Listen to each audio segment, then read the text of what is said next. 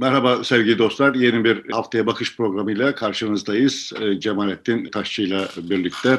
Bu hafta olağanüstü hızlı yaşanan bir hafta oldu. Çok şey e, gördük. Hem de Türkiye'de olup bitenlere yön verebilecek olan, e, yol değiş e, yolunu değiştirebilecek olan pek çok gelişme neredeyse bir hafta içerisinde yaşandı. Ben kısaca başlıkları söyleyeyim sonra hemen konuşmaya başlayalım. Önce andımız Danıştay Genel Kurulu'nda kaldırıldı, okunması yasaklanmış oldu. Artık okunmayacak okullarda. Bu büyük bir çalkantıya yol açtı. Hemen arkasından e, Ömer Faruk Gergerlioğlu'nun e, HDP milletvekilinin e, milletvekilliği düşürüldü ve o mecliste direnişe geçti. Hemen aynı gün HDP'nin kapatılması için başsavcılık Anayasa Mahkemesi'ne başvurdu Ertesi günde MHP kurultayı var idi 18 Mart'ta. Bütün bunlar 17'si e, Mart'ta gerçekleşti. Aynı hafta içerisinde belediyenin yetkileri, belediye başkanının yetkileri meclise verildi. Nerede belediye e, işletmelerini, belediye şirketleri, BİT diye adlandırılan e, belediye şirketlerinin bundan sonraki yöneticileri atanırken başkanlar değil meclis karar vermiş olacak. Böylece Cumhuriyet Halk Partisi'nin elinde olan belediyelerde İstanbul ve Ankara özellikle olarak çünkü burada meclis çoğunlukları e, muhalefetin elinde. Burada e, AK Parti yönetime ortak olmuş oldu. En son Gezi e, Parkı vakfa devredildi. E, bir padişahın torununa e, galiba verilecek gibi e, onun mirası olduğu şeklinde bir sonuç ortaya çıkmış oldu. Ama e, bunlar yetinmiyormuş gibi, bunlar zaten yeterince yoğun bir hafta yaşamamıza neden oldu. Cuma gecesi ise iki önemli gelişme yaşandı. Bir tanesi resmi gazetede Cumhurbaşkanlığı kararnamesiyle İstanbul Sözleşmesi'nden Türkiye çıktı. İlk imzayı atan ülke Türkiye'ydi. Buradan ayrılmış oldu. Ama asıl e, önemli gelişme e, kısa bir süre önce Merkez Bankası Başkanlığı'na atanmış olan Naci Ağbal e, bu görevinden alındı. E, yerine de Profesör Şahap Kavcıoğlu atandı e, Yeni Şafak yazarı aynı zamanda. Bunları konuşacağız. Bu atamada işte birdenbire faizler çok yüksek artırıldı gerekçesine dayandırıldı. Yani son aldığı karar oydu Naci Ağbal'ın. E, dolayısıyla bunun istenmediği şeklinde bir sonuç çıkabilir. Tabii ki önümüzde AK Parti'nin kongresi var e, ve o kongrede hazırlık için Cumhurbaşkanı Erdoğan e, bütün randevularını iptal etti. Yoğun bir şekilde e, bu kongrede yapılacak değişikliği e, tartışıp değerlendirip bir karara varacak ve orada da yüzde 60'a yaklaşan bir değişim olacak yönetim organlarında deniyor şimdiden. Evet ben bile yoruldum bu kadar konuyu anlatırken. Erdoğan yorulmuyor ama. evet.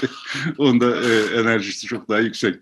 Biz istersen asıl önemli olandan e, Merkez Bankası e, Başkanı'nın değişikliğinden alalım. Çünkü e, galiba siyasetin e, ana kilit noktasını oluşturan son gelişmelerin merkezini oluşturacak adım bu. Nasıl değerlendiriyorsun bunu? Ben hani bunların herhangi birisini diğerlerinden daha önemli falan gör, göremiyorum. Yani sonuçta bir nefes nefese bir koşu var. Yani Türkiye'nin yolunu değiştirmekten söz ettim demin. Ben hani Türkiye'nin bir yolu var mı ondan çok şüpheliyim. Yani olması gerektiğini ima etmek falan da işime gelmez. Sonuçta yollar açılır. Yani yollar yok. Evet. Açılır.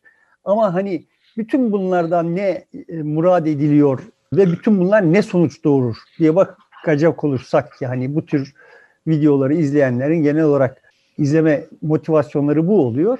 Şimdi peşinen söyleyeyim yani bütün bunların ne sonuç doğuracağını olup bitene sadece olup bitene bakarak evet. kavrayamayız. İzin verirsem şöyle bir ayrım yapayım. Sonuçta bu videoyu izlemek isteyenler bilgisayarlarına giriyorlar, YouTube'u açıyorlar. İşte bu videoyu buluyorlar hangi metotla ise üstüne tıklıyorlar ve bu video açılıyor. Yani şöyle olmuyor yani bu işlemleri yaparlarken birdenbire arka planda bilgisayar mesela kapanmıyor yani. Veya işte bu videoyu üzerine tıkladıklarında işte bir Beethoven konseri izlemiyorlar. Evet. Öyle denk gelmiyor. Ne murad ediyorlarsa o gerçekleşiyor. Ve biz dünyanın genel olarak böyle yürüyor olmasına fena halde alışırız. Yani elektrik düğmesine basıyoruz, ampuller yanıyor. Ya da yanıksa sönüyor filan yani işte. Mikro, mikrodalgayı çalıştırıyoruz, içine koyduğumuz ısınıyor. Kombinin düğmesini çeviriyoruz, kaloriferler yanıyor filan. Yani şimdi dolayısıyla dünyada insan eylemiyle o eylemin sonuçları arasında böyle bir şaşmaz korelasyon var ve buna çok alışığız. Yani aydınlanma aklı dediğim şeyin ana hatları itibariyle dünyaya böyle bakmayı dünyanın tamamının böyle olduğuna dair bir vehmi beslediğini iddia edip duruyorum. Dolayısıyla şimdi Erdoğan Merkez Bankası Başkanı'nı değiştirdiyse işte o yaptığı işin şöyle bir sonuç murad ettiği için yapıldığına dair bir kanaatimiz var. Evet. Ama bununla bununla kalmıyor. Bir de o sonuca ulaşacak diye bir kanaatimiz var. Yani neyse bu sonuç ona ulaşacak diye bir kanaatimiz var. Dünya böyle değil. Yani dünya mesela şimdi bu e, videonun yayınlandığı günün gecesi bir derbi oynanacak. Beşiktaş-Fenerbahçe maçı oynanacak. İşte muhtemelen günlerdir her iki kulübün teknik direktörleri de işte kimi oynatacaklar, nasıl oynatacaklar, onlara ne diyecekler, sahaya nasıl dizecekler falan diye kafa yoruyorlar. Ve yani işte onların da muratları var. Yani bunları yaparlarken bir sonuç bekliyorlar. ya biri veya ikisi birden hedeflediği şeye ulaşamayacak. Sonuçta yaptığımız işlerin bir sonuca ulaşması, kastına ulaşması her zaman olan bir şey değil, nadiren olan bir şey. Bizim çok düzenlediğimiz yerlerde olan bir şey. Şimdi bu iki sistem arasında şöyle temel bir ayrım var. Birinciler, sözünü ettiğim birinci türden sistemler plan esaslı sistemler. Fabrikalar plan esaslı sistemlerdir. İşte bilgisayara girdiğiniz zaman plan esaslı bir sisteme giriyorsunuz yani. Ötekiler kural esaslı sistemler. Yani oralarda kurallar vardır, plan yapamazsınız. Yaparsınız da yani o sizin yaptıklarınızla planladığınız hedef, hedeflediğiniz şey arasındaki korelasyon o kadar şaşmaz değildir yani. Orada sizin oyununuzun sonucundan bir netice zuhur eder. Netice planlanamaz yani. Siz bir şeyler yaparsanız or bir netice çıkar. Sizinle birlikte birçok kişiyle bir şey yapıyordur. Burada mesele sadece karşıda bir rakip takımın olması da değil. Yani dünyanın kuralı böyle yani. Alemin kuralı böyle. Ekonomi sizin karşınızda Amerika olmasa da yani işte sizin yaptıklarınızın sonuçlarında sonucu olarak bir şeyler zuhur eder. Şimdi Merkez Bankası Başkanı, Sabık Merkez Bankası Başkanı'nın ekonomi konusundaki varsayımları işte faizi şurada şöyle arttırırsam burada bu böyle olursa işte enflasyon şöyle olacak, dış yatırımcı böyle davranacak, tasarruf sahibi böyle şöyle davranacak filan gibi bir takım varsayımlarla o işleri yapıyor. Ve yani bu varsayımların bir kısmı gerçekleşmiyor. Gerçekleşmediği durumda genellikle şöyle davranıyor. Ya biraz beklemek gerekiyor veya işte bir yarım puan da arttırmak gerekiyor. Şu anda Türkiye'de ciddi miktarda döviz mevduatı var ve bu döviz mevduatı Türk lirasına dönmüyor. Dönmesini sağlamaya çalışıyor idi anladığım kadarıyla. Yani hiç değilse kısmen ve işte bir e, para girişi sağlamaya çalışıyordu. Bu para girişinin Türkiye bir maliyeti vardı. Verdiği kararlarla bu para girişinin maliyeti artıyordu. Ama para girmemesinde bir maliyeti var. Tabii. Yani devlet memurlarına maaş ödeyememe gibi bir duruma düşebilir Türkiye yakın gelecekte. Ve yani bu sonuçlar zuhur edecek olan şeyler. Sadece sizin yaptıklarınızın sonucu değil. Bir yığın başka faktör var. Ve işte sonuçta bu kararları verdiği zaman da Yeni Şafak yani güya işte hükümete yakın yandaş medya dediğimiz medya grubunun, grubunun içinde yer almış olan Yeni Şafak mesela Sözcü'nün atmadığı manşeti atıp veya mesela Fox TV'nin yapmadığını yapıp en sert eleştiriyi yaptı. Şimdi bütün bunları... Sabah ve Yeni Şafak birlikte yaptılar. Sabah gazetesi de dahil olduğunu. Yani sabahın manşetini görmeyin. Yeni Şafak'ınki yani resmen evet. bir e, ihanet suçlaması yani. Öyle ikisi de öyle. Şimdi bu muhalefet kanadının iktidar hakkındaki varsayımlarının ne kadar yanlış olduğunu bir delili mi? Yani orada yandaş bir medya var mı? Var. Bunlar bir iktidarı ayakta tutmak için her türlü yalanı söylüyorlar mı? Söylüyorlar. Ama bu yekpare değilmiş yani. Olmadığını zaten biliyorduk. Daha önce de defaatle kendi aralarında çeliştiklerini biliyorduk. Çünkü onların kendi içlerinde yani bir iktidar zümresi var diyelim ama bu zümrenin içinde menfaatleri birbirine çelişen alt zümreler var yani. Ve burada bundan önceki hamlede yani Hazine Bakanı işte damat ve onun Merkez Bankası Başkanı'na karşı yine içeriden birileri yani muhalefet yapmadı yani içeriden birileri onları derdest etti. Şimdi birileri yine bir mevcut heyeti derdest etti. Buradan yeni ekonomi bakanının başına ne gelecek falan bunları bilemiyoruz. Bu yeni ekonomi bakanı anladığım kadarıyla Merkez Bankası Başkanı'nı kollayabilmek için, koruyabilmek için ciddi çaba harcamış. Bu çabalar Erdoğan'da neye tekabül ediyor bunları bilmiyoruz. Yani şimdi şu kongre senin de işaret ettiğin gibi şu kongre öncesinde veya sonrasında ciddi bir kan değişimi bekleniyor. O kan değişiminden ekonomi bakanı da payını alacak mı? Onları da bilmiyoruz. Ama ana hatları itibariyle demek ki meseleye şöyle bakmak için bize bir fırsat sağladı. Bunu vurgulamak istedim. Yani orada öyle yekpare ve her şeye gücü yeten, muradına eriyor olan, erebilir olan, o koltukta oturuyor ve çok güçlü diye işte istediğini yapabiliyor olan bir irade yok. Onun öyle bir şey olduğunu vehmederek aslında onu biz güçlendiriyoruz yani. Ama Yok. öyle olmadığı zaten e, belliydi. İşte bir e, güvenlikçi kanat var ayrı bir e, çaba içerisinde. İşte damat ekonomide başka bir şey yapıyordu. Ona itiraz edenler zaten daha önce var idi. Orada sonuç alınmıştı. Güvenlik bürokrasisinde alınmamıştı bakanlıklarında. Şimdi tam tersi oldu. Sanki damadın arkadaşları bir rövanş almış gibi gözüküyor. Çünkü gelene gidene baktığımızda öyle bir tablo çıkıyor. Öyle görünüyor ama yani aslında şimdi bu karşılıklı bu rövanş almalar sırasında herkes bir, bir, bir yığın yumruk alıyor yani. Herkesle e, birlikte iktidar da yumruk alıyor. Sorun şu yani tekrar hani parantez içinde bunu söylemeden geçmek istemiyorum yani. Bütün bunları bizim gibi seyrediyor olan bir muhalefet var. Orada hala böyle yani yazılıp çizilenlere bakıyorsun. Böyle işte Erdoğan her şeye kadir, istediğini yapıyor vesaire falan. Öyle bir adam yok. Yani orada yönetmekte beceriksizlik sergilediği bir, bir yığın hizip var ve bunlar hep olurlar. Oyun böyledir yani dünya evet. kural esaslı derken kastettiğim bu. Çünkü bu kuralların en temellerinden bir tanesi gücü ne kadar merkezileştirirsen o merkez kendi içine yeniden çatlar. Ne kadar homojenleştirirsen o homojenlik içinden çeşitlilik çıkar. Yani evrim böyle bir şeydir yani. Evet. Durmadan evrim tarihi boyunca canlılık defalarca yıkıldı Sonra oradan yeniden bir çeşitlilik çıktı. Yani bir monotonluk oldu.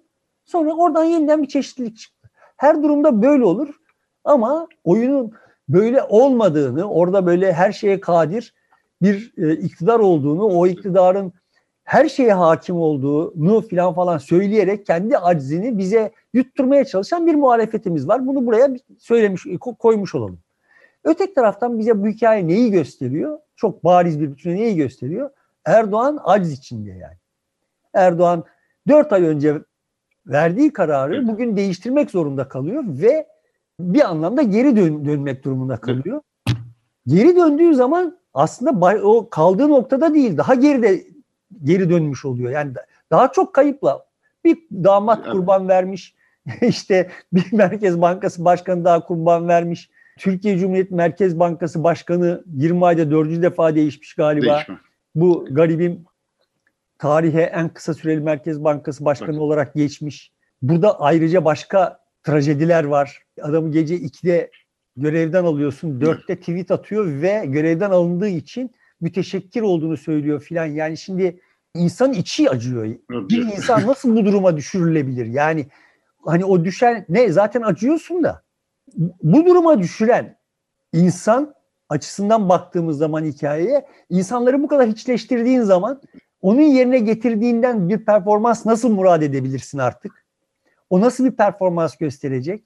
Ve insanlar bu kadar insanlıklarına çıkmayı göze alabiliyorsa bu bu sistemden kime ne hayır gelecek? Yani şimdi aynı gece yaşanan diğer trajediyle ilgili olarak da işte Fuat Oktay yani tamamımızı aptal yerine koyarak aslında kadının hukukunu korumak, vesaire geleneklerimiz göreneklerimiz yeter türünden böyle. Yani e, eğer öyleyse 2011'de bunu çıkartmak için niye seferber oldunuz? Ben, ben mi oldum evet. yani? Ben mi yaptım kardeşim İstanbul Sözleşmesi'ne ön ayak olma işini? Siz yaptınız. Bu sizin eseriniz. Şimdi bunu kaldırırken böyle gelenekler, görenekler aklınıza mı geliyor? Yani aslında hepimiz biliyoruz ki orada kendi iradesine sahip olamayan, başkasının yaptıklarına bir mazeret uydurmak için her türlü kılığa girebilen bir adamsınız ve yani bunu içinize sindirebiliyorsunuz. Yani şimdi gerçekten görevden alınıp görevden alındığınız için müteşekkir olduğunuzu Peki. söylemek durumunda kalıyorsunuz. Bu nasıl bir bunları görmedik yani. Biz hani her türlü rezilliği gördüğümüzü zannediyorduk bu memlekette. Yani 70'leri gördük, 80'leri gördük, 90'ları gördük, 28 Şubat'ı gördük. Her türlü rezilliği gördüğümüzü zannediyorduk. Yani böyle bir şey görmedim ben. Görevden alınan, görevden alana şükranlarını iletsin filan yani. Şimdi bu hikaye iktidarın ne kadar çaresiz kaldığını gösteriyor. Öngörebileceğimiz şeylere gelelim. Muhtemelen bu yeni gelen heyet faizleri düşürecektir. Faizleri yani muhtemelen zaten pazartesi sabahı biz ciddi bir dolar şokuyla uyanacağız. Türk lirası ciddi bir şekilde değer kaybedecek ve bunu bize rekabetçi kur filan falan gibi hikayelerle yutturmaya çalışacaklar ve dolar daha önce gördüğü zirveyi de geçecek. Dolayısıyla biz mesela daha önce ödediğimiz bir bedel vardı. O bedelin üstüne ekstra yeni bedeller ödemiş olarak yeniden başladığımız noktaya dönmüş olacağız ekonomi olarak. Burada kayıpların tamamı bizim hanemize yazıyor. Biz ödüyoruz. E, sonuçta tabii vatandaşa çıkacaktır, millete çıkacaktır. Her zaman da öyle olmuştur buraya kadar gidiyor. Ama o tepkiyi biraz önce dediğin gibi muhalefetin anlayıp, örgütleyip bir amaca yönetebilmesi, yönlendirebilmesi de pek olası gibi gözükmüyor şu aşamada. En Yok, azından o... baktığımızda performansına. Evet şimdi ona da geleceğiz. Muhalefetin performansı andımızla kristalize evet, orada. Yani. Doğru. Buna geleceğiz. Ee, bu evet tartışmalara yol açacaktır. Gelen yeni Merkez Bankası Başkanı Profesör Şahap Kavcıoğlu da Bayburtlu, giden de Bayburtlu. İkisi de e, AK Parti'de milletvekilliği yapmış galiba. Bir iki ama e, gelen e, Şahap Kavcıoğlu Profesör Doktor Erişah Arıcan'ın tez hocalığını yaptığı birisi. Erişah Arıcan aynı zamanda da damadın Berat Albayrak'ın da tez hocasıydı. Dolayısıyla bütün bunlardan hareketle işte damat burada etkili oldu ve sonuç aldı değerlendirmesi yapılıyor. İşte Sabah gazetesi ve Yeni Şafak'ın da zaten muhalefeti sürdürmüş olması gösteriyor ki bu amaca yönelik bir e, çalışma yürütmüş damat taraftarları ve sonuç almışlar. Bunu göre, görebiliyoruz. Bu evet. kadarla kalırlar, daha ileriye giderler mi? Mesela bir bakanlık damada yeniden döner mi? Ya da partide bir üst düzey yönetici şeklinde yeniden görev alır mı? Orada kongre sürecinde göreceğiz herhalde. Ya olabilir yani bütün bunlar. Sonuçta ama neyi neyi bekleyebiliriz bütün bu sürecin sonunda?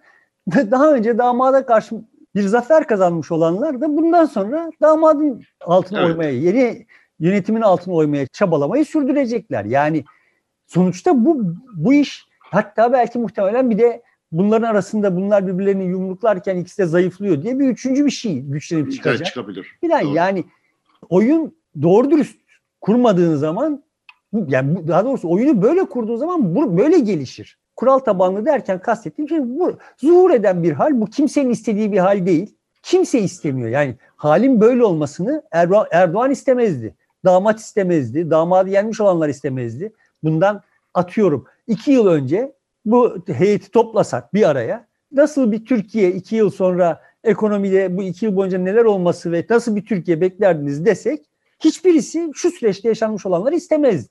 Ama Tabii. böyle oluyor. Yani istemek istemekle alakalı bir şey değil. Yaptığın hamlelerle alakalı bir şey ve evet herkes bu hamleleri yapar.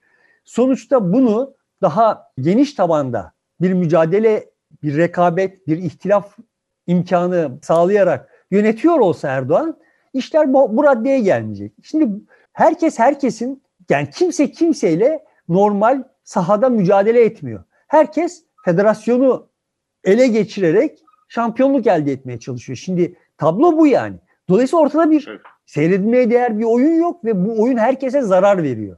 Ve burada evet, er, Erdoğan pardon, mutlu etmiyor kimseyi diyorum. Dolayısıyla kimsenin amacı gerçekleşmiş olmuyor yani. Olmuyor, Herkes evet. zararda burada ve Erdoğan buradan böyle işte yine kendisini sıyıracak işte bize karşı kurulan komplolar işte geleneklerimiz, göreneklerimiz Bizi bunlar kurtarır. Ya böyle bir dünya yok yani. Bunların hepsi masal.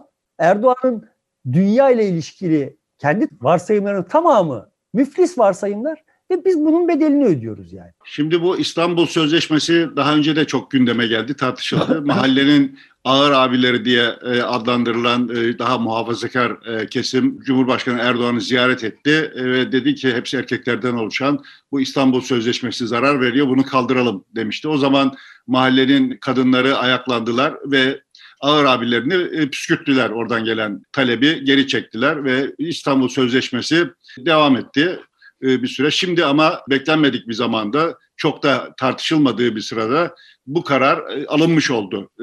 Dolayısıyla ağır abilerin dediği gerçekleşti. Ama bu yapılırken mesela İstanbul İl Başkanı'nda değişmiş olması, işte milli görüş gömleğine sahip olan birisinin gelmiş olması da birlikte düşünüldüğünde işte hem Erdoğan hem de AK Parti yeniden e, o işte 93 ruhu diye senin böyle bir ruh mu var dediğin şeye 94 ruhuna e, dönmüş oluyor. E, en azından döndüğünü, e, muhafazakar değerlere yeniden sahip çıktığını, yeni başladığı dönemki gibi davranmaya çalıştığını gösteren işaretler veriyor diye algılanıyor şimdi. Hem bir mücadele içeride hem de işte partinin renginin, yüzünün de farklılaştığını göstermeye yönelik bir adım gibi görünüyor. Şimdi sen hani bunu sunarken şey dedin, işte tartışılmadığı bir dönemde evet ben de tartışılmadığını düşünüyordum ama anladığım kadarıyla Asil Türk yenilerde şey demiş yani.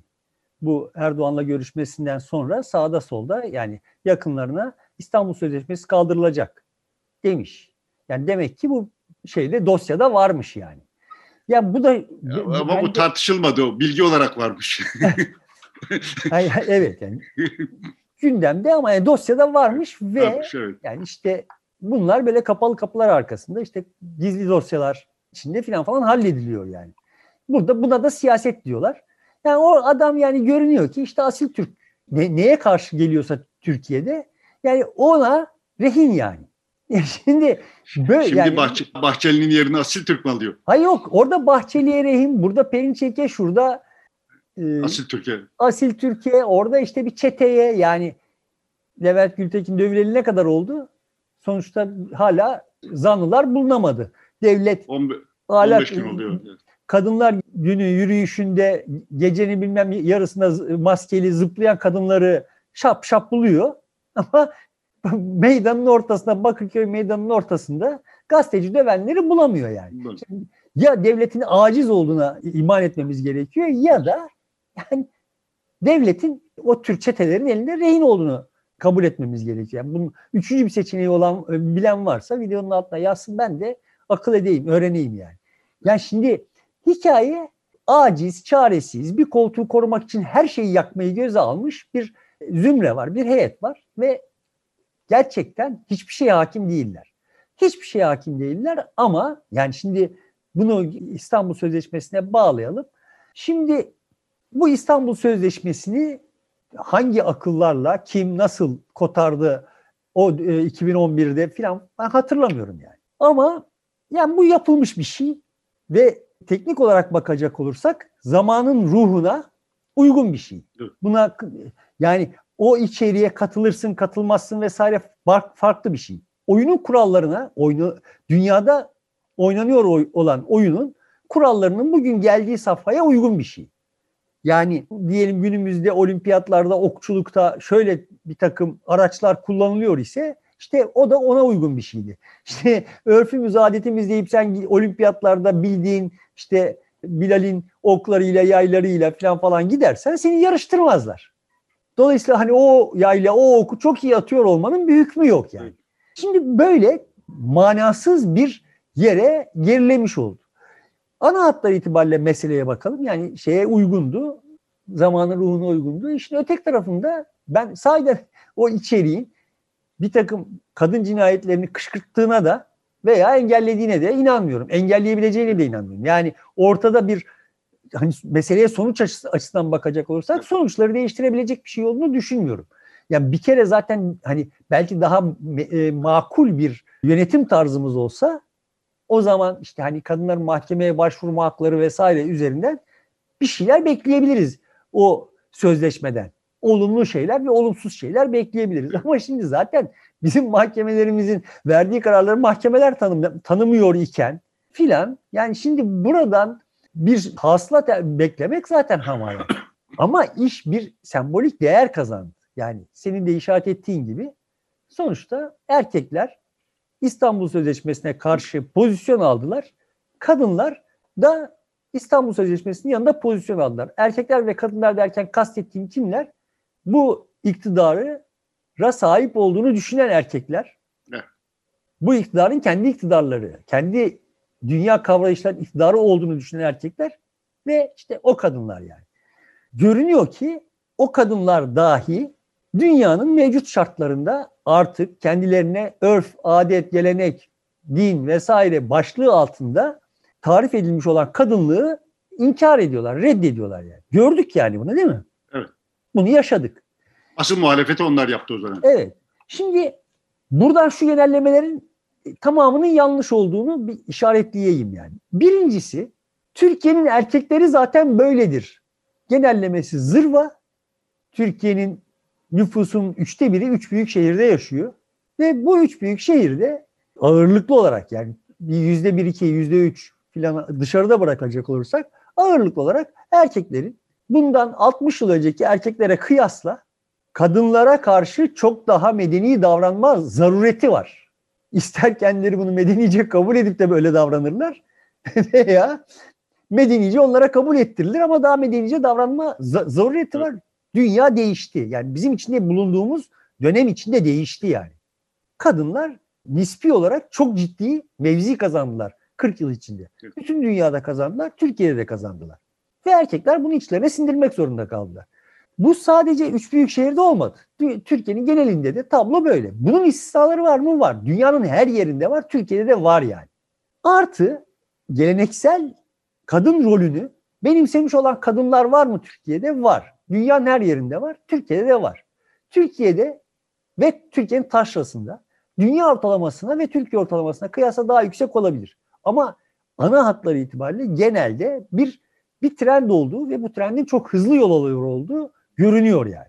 Bunun muhafazakar denen, kendisine işte muhafazakar denip etiketlenen ve e, monoblok olduğuna dair durmadan bir efsane üretiliyor olan kesimde de iz düşümü olduğunu da gördük ve görüyoruz. Bu gece yarısı operasyonuyla sözleşme iptaline aynı kadınlar aynı reaksiyonu gösterebilirler mi gösteremeyebilirler. Ama biliyoruz ki artık onlar da arkada başka türlü oyunlar kurup başka kumpaslar çevirme eğer sahada oynamayacaklarsa saha gerisinde oyunu sürdüreceklerini tahmin edebiliriz. Yani aman ha şimdi burada çatlak çıkarırsak zaten zor duruma düşmüş olan reis iyice zor duruma düşecek onu, ona zarar vermeyelim sahikiyle seslerini yükseltmeyebilirler. Ama biliyoruz ki artık o örf, adet vesaire denen şey ile kendilerine dayatılan kadınlar razı değiller. Buradan yola çıkarak bütün kadınlar için genelleme yapma, yapmayayım. Yani kadınların büyük çoğunluğu için bunun bu İstanbul Sözleşmesi konusunda yapılan şeyin tatsız bir tat bıraktığı, ağızda acı bir tat bıraktığını söyle, düşünebiliriz. Niye göze alıyor bunu Erdoğan? Ve yani evet, o... Erdoğan'ı niye asil Türkler, ağır abiler niye böyle köşeye sıkıştırıyorlar? Tablo çok bence çok somut görünüyor. Bir grup erkek var. Kadınların mevzi kazanıp kendi alanlarına, kendi iktidar alanlarına tecavüz etmesine öyle veya böyle katlandılar. Yani sen, ben gibi insanlar babalarımızın davrandığı gibi davranamayacak olduğumuzu gördük evlenirken ve bunu medenice kabul ettik. Buna soyluluk bir yakıştırdık. Değil mi yani? Bu evet. daha iyi filan dedik. Kendi kendimize böyle bunu kabul ettik ve işte toplum böyle biz böyle davranınca bizim mensup olduğumuz toplum bir başka bir yöne doğru gitti. Başka bir şey oldu. Böyle olur bu işler. Ama şimdi bu adaptasyonu sergileyemeyen hayattaki tek iktidar alanı karısının alanını kısıtlamaktan ibaret olan tek tatmin alanı burada olan birileri var yani. Bu çok küçük bir züm kesim ve bu çok küçük kesim görünüyor ki çok ciddi bir güç sahibi. Sistemi böyle kurarsan sonuçlar böyle çıkar. Bir Perinçek veya işte bir Bahçeli karşılıkları olmadığı halde çok yüksek ses çıkarabildikleri gibi işte orada karılarının hareket alanını kısıtlamadan hayatta var olamayacak olan bir küçük grup da çok hak etmediği kadar pozisyon elde edebilir. Bu bütün toplumun aleyhine. Sistemin böyle kurulmuş olması bütün toplumun aleyhine. Tekrar bu, o noktaya dönmüş olayım. İlaveten bu e, hikayeden şimdi kadınlar işte bilenecekler bir şey bir siyaset çıkarabilecekler mi çıkaramayacaklar mı bunu bilmiyoruz ama yani muhalefetin çıkaramayacağı konusunda mutabıkız. Beni sıkıyor olan esas mesele şu. Şimdi buradan yola çıkıp sanki Türkiye'de AKP'ye oy veren veya vermeyen, adına muhafazakar denen bir %65'lik ana blokun bütün erkekleri böyle bütün kadınları şöyle imiş gibi filan akıllar yürütülecek yani. Yürütülmeye başlamıştır dünden itibaren. Ve bunlar böyle yürütülecek yani. Ya bak böyle olmadı ve böyle değil. Gördünüz yani siz de gördünüz. Bu kadınlar cansiperhane direndiler. Meydan okudular. Muhtemelen Erdoğan ve yanındaki beraber olan ekibin e, düşüncesi de bu.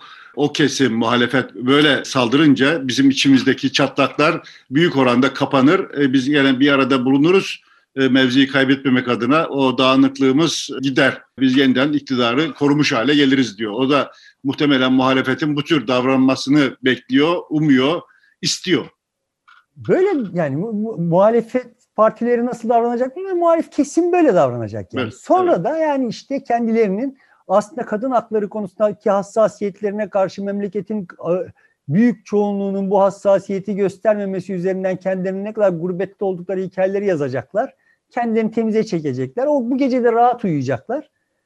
Yani bu aşağılık memlekette burası işte Norveç değil. Neden ah canına yandı bunun? Bu aşağılık insanlar, aşağılık erkekler kadınlara zulmeden ve işte o zulme katlanan aşağılık kadınlar yüzünden böyle filan hikayeleriyle kendilerini tatmin edecekler, mutlu olacaklar. Ama biz bizim kadınlarımız yine acı çekecek ve işte hepimiz acı çekeceğiz yani. Sonuçta iktidar buradan kendisini sürdürecek bir mecrayı senin... Evet bunu bitirelim istersen. Yani çünkü zaten bir kurultay kongre olacak. Ee, kongrede yönetim değişecek. Burada en önemli şey Berat Albayrak parti yönetimine girecek mi, girmeyecek mi sorusu var. Eğer oraya girmeyecekse bakan olacak mı, olmayacak mı sorusu var.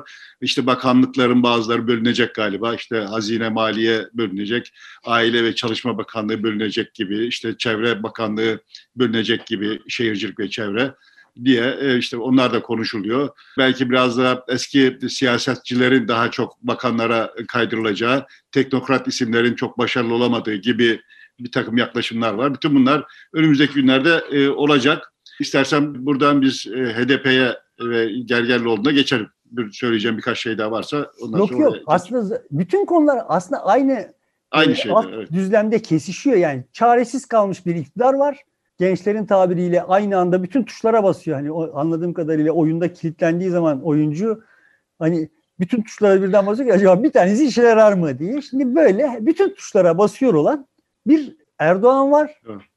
Aynı anda bütün tuşlara basıyor yani. Bir hafta içinde olan şeylere bak ya yani. Bunların herhangi birisi Finlandiya'yı Finlandiya gündemi bir yıl idare eder yani. Ve bize bir hafta içinde böyle 4-5 tane şey oluyor. Yani HDP MHP kongresini konuşmayalım noktasına varıyoruz. Noktasına yani. geldi, evet. Geldiğimiz nokta bu. Bunların tamamı aslında te- tekrar söylüyorum aynı klavyenin tuşları. Evet. İktidarda kalmak için can haliyle mücadele ediyor olan bir oyuncu var.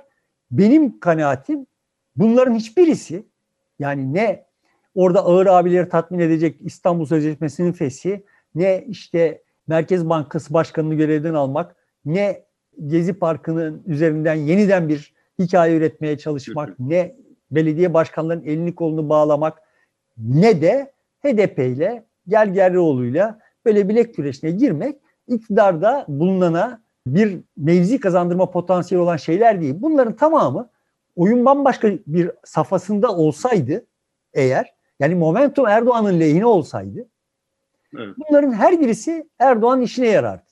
Bunu daha önce kullanmıştım.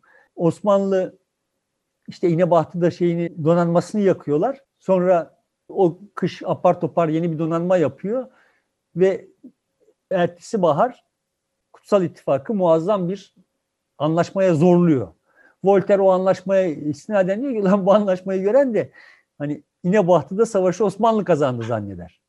Buna karşılık aradan birkaç yüzyıl geçtikten sonra Osmanlı son savaşını kazanıyor. Mora Savaşı'nı öyle bir anlaşma imzalıyor ki işte Yunanistan'a şu kadar toprak, efendim şu kadar e, tazminat falan falan.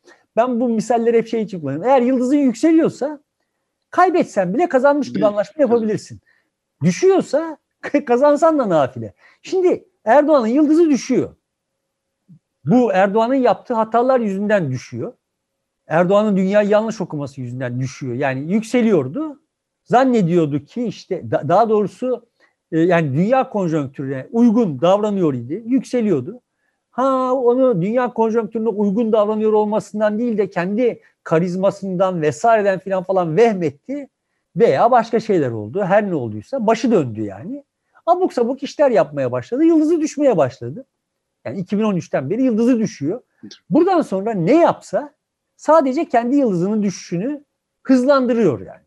Bunların her birisi o yıldız yükselirken yapılmış olsaydı olumluya, Türkiye'nin istikbaline vesaire falan falan bir biçimde tercüme edilebilir hikayeler olabilirlerdi. Şimdi hepsi iktidarın yandaşları da dahil herkes de bir nebze daha yenilmişlik duygusu uyandırmaktan başka bir işe yaramıyor yani. Yani yandaş medya da buradan bir hikaye yazamıyor artık. Troller de bir hikaye yazamıyorlar. Ama işte siz de böyle yapmıştınızdan gayrı bir, bir şey, şey kalmadı ortada.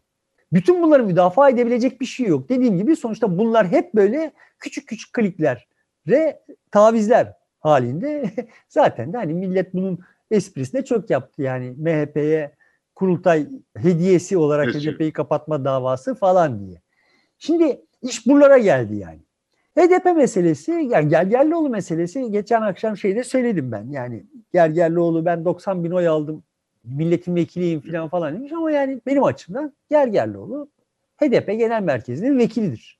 Gergerlioğlu'na saygım bu saygım sadece Gergerlioğlu için değil, bütün milletvekilleri evet, için geçerli. Evet. Benim derdim de zaten o. Yani şimdi Orada itiraz etmediğiniz şeyi yani orada milletin vekili olmamayı içinize sindirmişken şimdi böyle söylenmesi benim içimi yaktığı için bunu işaret ediyorum. Yoksa Gergerlioğlu'na saygım sonsuz. Hiçbir itirazım yok yani. Ayrıca da Gergerlioğlu'nun sahiden de başkalarından farklı olarak yani tahminen şunu söyleyebiliriz ki Gergerlioğlu yerine başka birisi olsaydı Kocaeli'den HDP milletvekili çıkaramayacak. Dolayısıyla evet ben milletin vekiliyim deme hakkına sahip ise birisi o koca parlamentoda o da Gergerlioğlu'dur yani. Partisinin alabileceği oyun üstüne ciddi bir oy eklemiş evet. olduğundan şüphemiz olmaması gerekiyor. Şimdi niye Gergerlioğlu'yla uğraşılıyor? Kim demiş? Sonuçta devletin bütün kurumlarının tüylerini diken diken eden adam yani. yani. Çünkü evet çok zalim bir devlet var. Güçsüze karşı çok güçlü bir devlet var. Ne, nerede bir güçsüz varsa onun canını yakmakta yani işte kadınlardan eşcinsellere, Kürtlere, Alevilere kim varsa yani. Onun canını yakmaktan özel zevk duyan bir devlet var ve evet o devletin e, de, bütün kurumlarını tüylerini diken diken eden bir adam. Sembolik bir değeri var yani. Sadece burası değil sembolik de, olmasını sağlayan. Yani öyle bir şey ki bu. Bak ben bunu Gergerlioğlu'na yaptığıma göre hiçbiriniz emniyete değilsiniz. Değilsin. Demek için en uygun isim yani. Yani şimdi kendimizi Kavala'dan soyutlayabiliriz, Demirtaş'tan soyutlayabiliriz. Herkesten bir, şekilde soyutlayabiliriz. Ama yani Gergerlioğlu vicdan sahibi hiçbir insanın kendisini soyutlayamayacağı biri ve devlet bize demiş oluyor ki bak ben bunu içinizdeki en vicdanlı sinir, sinir ucu, tam sinir ucu diye evet. dediğimiz şeylerden. Bu şimdi çok bariz bir biçimde Nazi propaganda aygıtının yaklaşımı yani. Yani yaptığı zulmü teşhir et. Normalde ne beklersin? Bir devlet atıyorum işte e, Arjantin cuntası insanları öldürdüğü zaman işte e, uçakla denize atıyordu. Hani görünmez kılmaya evet. çalışıyordu filan. Yani 12 Eylül cuntası da bunları yaptık, yaptığı işkenceler bilinmez olsun diye uğraşıyordu. Evet. Normalde hani zalim zulmü görünmez olsun ister.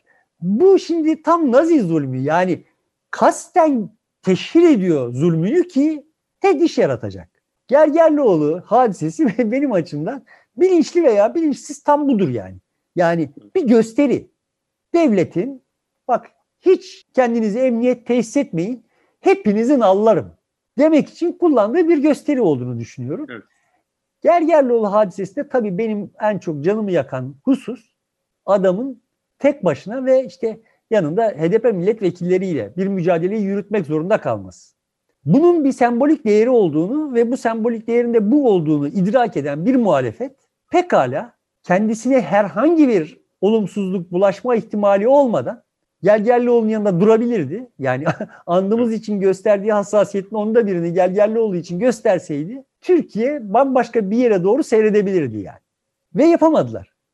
Yaptıkları gösteriyi andımızla ilgili yaptılar yani. Çocuk gibi kalktılar, andımızı okudular. Evet orada şu orada ya gerçekten yani bir itiraz şeysini tam anlamıyla gerçekleştiremedi muhalefet. Sonuçta meclise yönelik bir davranıştı ve Gergerlioğlu'nun e, fezlekesi de herhangi bir şekilde öyle terörle şununla bağlantılı değil. Var olan bir haberin retweet edilmiş olması. Yani o da çok zayıf bir nokta ve esasen de bakıldı AYM'den gelebilecek olan yani siyasetçinin elinde kendi seçmenini anlatabilecek çok argüman var. Onu demeye çalışıyorum sadece. Bunu bile kullanmadı e, muhalefet. Burada pekala bir araya gelebilirdi. Biz hukuku çiğnetmeyeceğiz diyebilirlerdi yani en azından. Şimdi buradan yani olay teferruatına girersem çok uzayacak ama özetle şöyle söylemeye çalışayım. Yani e, burada esas sıkıntı meclis denen şeyin kendi kendisini ilga etmesi yani. Yani meclis dediğin biz sen şuralardan oy almışsın gelmişsin ben buralardan oy almışım gelmişim ve birbirimizle rekabet ederek gelmişiz. Yani sen A partisindensin ben B partisindeyim filan falan. Birbirimizle rekabet ederek buraya gelmişiz. Yani neyi kabul etmişiz? Hepimiz işte bir yerlerde başkalarıyla rekabet etmişiz. Aramızda birileri diğer rakiplerini alt edip meclise gelmiş. Biz burada bir ihtilaf yönetimi gerçekleştireceğiz. Ya biz muhtelifiz ve aramızda ihtilaf var. Bunu bilerek gelmişiz yani. Şimdi Gergerlioğlu'nun oğluyla aranızda ihtilaf olmasını bahane edip onun e, yanından uzaklaşamazsınız. Zaten var. İhtilaf olduğunu bilerek geldiniz oraya. Yekpare olmayacağınızı bilerek geldiniz. Yekpare olacaksanız size ayrı ayrı her birinize niye ihtiyacımız var biz? Niye 600 tanenizi seçip besliyoruz biz yani? Birbirinizden farklı olacaksınız zaten. Ve bunu biliyorsunuz. Bilerek oradasınız. Aranızdan birisine yani siz orada ayrıca hepiniz bir arada toplamda bir şey temsil ediyorsunuz. Aranızdan birisine yapılan taarruz hepinize yapılmış olan taarruzdur yani. Bu tür ya ben bundan daha şık olarak bir şey dile getirilebilir ve buna karşı konabilirdi ama tabii muhalefetin e, sırtında çok ciddi kamburlar olduğu için zaten onlar da bu ihtilaf vesaire falan falan gibi kavramlardan öcüden korkar gibi korktukları için falan falan Böyle davranmak zorunda kalıyorlar ama işte dediğim gibi andımız meselesi olunca da böyle ve bu, o da sembolik olarak çok anlam taşıyor. Çünkü ne diye and içtireceğiz çocuklarımıza? Niye ne, ne diye içtik? Varlığın Türk varlığına armağan olsun. Evet. Türk varlığı meselesini bir, bir tarafa bırakalım yani. Varlığın millete armağan olsun de, deseydik. Ya kardeşim niye benim varlığım millete armağan oluyor? Yani niye olsun yani? Yani niye ben kendimden çıkmak zorundayım bu millete hizmet edebilmek için. Kendim olmaktan çıkmak zorundayım. Şimdi bunlar hepsi işte faşizan unsurlar. Andın icat edildiği tarihin ruh durumuna da uygunlar. Bir itirazım yok. Ama bu dönemin ruh durumuna uygun değiller yani. Şimdi bunu müdafaa ederek falan böyle absürt e, iktidar muhalefet yani iktidara muhalefet etmiş oluyorlar filan böyle. Evet. Orada işte Yılmaz Özdil yazıyor. Zaten işte Türk'üme karşı çıktıkları için. Ya şimdi ben oraya başka bir ant koysam sen karşı çıkmayacak mısın? Allah Türk'ü korusun de, desem mesela. Karşı çıkmayacak mısın? E, o zaman Allah Türk'ü korumasın mı demiş olacaksın. Yani böyle kelime oyunlarıyla, demagojiyle ve abuk sabuk işlerle böyle işte muhalefet yapılıyor ama orada Türkiye'nin üçüncü büyük partisinin kapatılması davası başlıyor yani. Böyle bir trajedimiz var. E, o olay konusunda son şeyle şöyle bitirelim. Avrupa ve Batı'yla yeni bir e, döneme giriyor, izlenimi veriyor Türkiye. İşte biz Avrupa'dan ayrılmayacağız, yerimiz Batı'dır açıklamaları var. Göz kırpıyor, gerginliği azaltıyor Doğu Akdeniz'de filan. Yani bir, bir şeyler yapmaya çalışıyor. Eskisiye göre farklı. Ama tam bunu yaparken şimdi İstanbul Sözleşmesi'nin e, iptali, işte Gergerlioğlu'nun milletvekilliğinin düşürülmesi, ve HDP'nin üçüncü partinin kapatılması için dava açılmış olması. Bu ikisi birbiriyle inanılmaz ters, zıt olan şeyler. Bunu nasıl tevil edebiliyor, nasıl birleştirebiliyor aynı anda? İktidarın Böyle bir birleştirmek gibi bir derdi yok ya. Derdi yok zaten. Yani bunları birleştirmek dışarıda birileri varsa onların işi. Onların da birleştirmeyeceğini biliyor yani. İktidar sonuçta dediğim gibi yani biz çocuk yerine koyarak ya bak ben ama bunları da yapıyorum görüyorsunuz filan diyecek ve onun yaptıklarını yani sözlerini eylemlerinin, fiillerinin ikamesi ya da temizleyicisi olarak kullanacağız. Bunu bunu kabul etmemizi istiyor. Yani biz ahmak yerine koyuyor. Bu yeni bir şey değil. Yıllardır ahmak yerine koyuyor. Bu konuda vites büyütmesinde tekrar muhalefete biçiyorum. Ama burada esas mesele şu. Sonuçta Avrupa veya Amerika. Yani şimdi e, senin demin dediğin genel olarak hep tartışılıyordu da ama son yani cuma günü olan şeyle bir farklı vitese geçmiş olabiliriz. Yani işte hani biliyorsun Biden Putin'e katil dedi. Sonra da işte cuma namazı çıkışı Erdoğan Biden'ı eleştirip Putin'in çok e, iyi cevap verdiğini filan falan söyledi. Yani o hikaye çok su kaldıracak bir hikaye. Yani neresinden baksak Baksın. o hikayenin tamamında yani Amerika tarafında, Rusya tarafında falan filan da çok tuhaf işler var. Şimdi bize böyle e, bir Trump hikayesi anlatıp işte post-truth, carchurt, işte otokrat falan filan hikayeleri anlatanlara o Putin'e katil dediği söyleşide Biden diyor ki ben bütün bu dünya liderleri hepsiyle çalıştım. Bana güvenin. Yani kurumlara güvenin değil yani. Bana güvenin. Şimdi al sana ikinci bir Putin yani ya da Erdoğan yani. Ama ne olmuş oldu? Cumhuriyetçi değil, demokrat olunca. Şimdi buradan böyle bize işte dediğim gibi durmadan bir post-truth dayatılıyor ve başkalarınınki post-truthmuş lafıyla dayatılıyor. Aslında her yerde bütün civatalar yalama oldu yani. Her neyse şimdi o Biden zırvalayıp duruyor. Demokratlar zırvalayıp duruyorlar yani.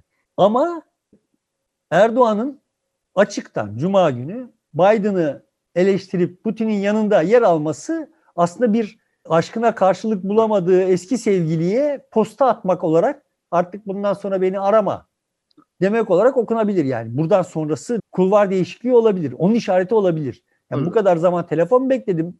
telefon etmedin. Tamam bundan sonra artık ne yapacaksan yap. Ben kendi yolumda yürüyeceğim manasına gelebilir. Dolayısıyla hani o bütün o gösterilerin anlamı da ortadan kalkmış olabilir yani. Hani e, dış politika açısından baktığım zaman evet. benim açımdan o onun da sembolik değeri yüksek o cuma günkü şeyin. Açıklama. Evet yani öyle bir mesaj olabilir doğru. Ee, bir yolumu Rusya ile çiziyorum, Doğu ile çiziyorum. En azından Batı karşıtlığı e, ile merkezinde olacağım mesajı da olabilir. Ya da son bir mesaj ya beni düzgün ara ya da artık gidiyorum şeklinde de okunabilir. Ama arkasından bu kararların gelmiş olması sanki batıya yönelme hikayesinde son veriyor, bir son nokta koyuyor, izlenimi uyandırıyor doğrusu. Evet ama buradan muhalefet, buradan muhalefet kendi kendisine şöyle ümitler, şöyle hayaller kurmasın yani. Ha şimdi Amerikan yönetimi şu yaptırımları efendime söyleyeyim Avrupa Birliği şu yaptırımları getirecek, bunlar iyice çaresiz kalacaklar demek ki falan falan gibi hayaller kurmasın. Bütün bunları bu şekilde yönetirlerse eğer, muhalefet böyle yönetirse iki muhtemel sonuç var. Yani birincisi o yaptırımları hiç yapmayabilirler. Yani masaların arkasında başka anlaşmalar yapılır ve Türkiye başka şeyleri bizim bilmediğimiz bir şeyleri peşkeş çekerek o yaptırımları önleyebilir ve Erdoğan'a dokunmayabilirler.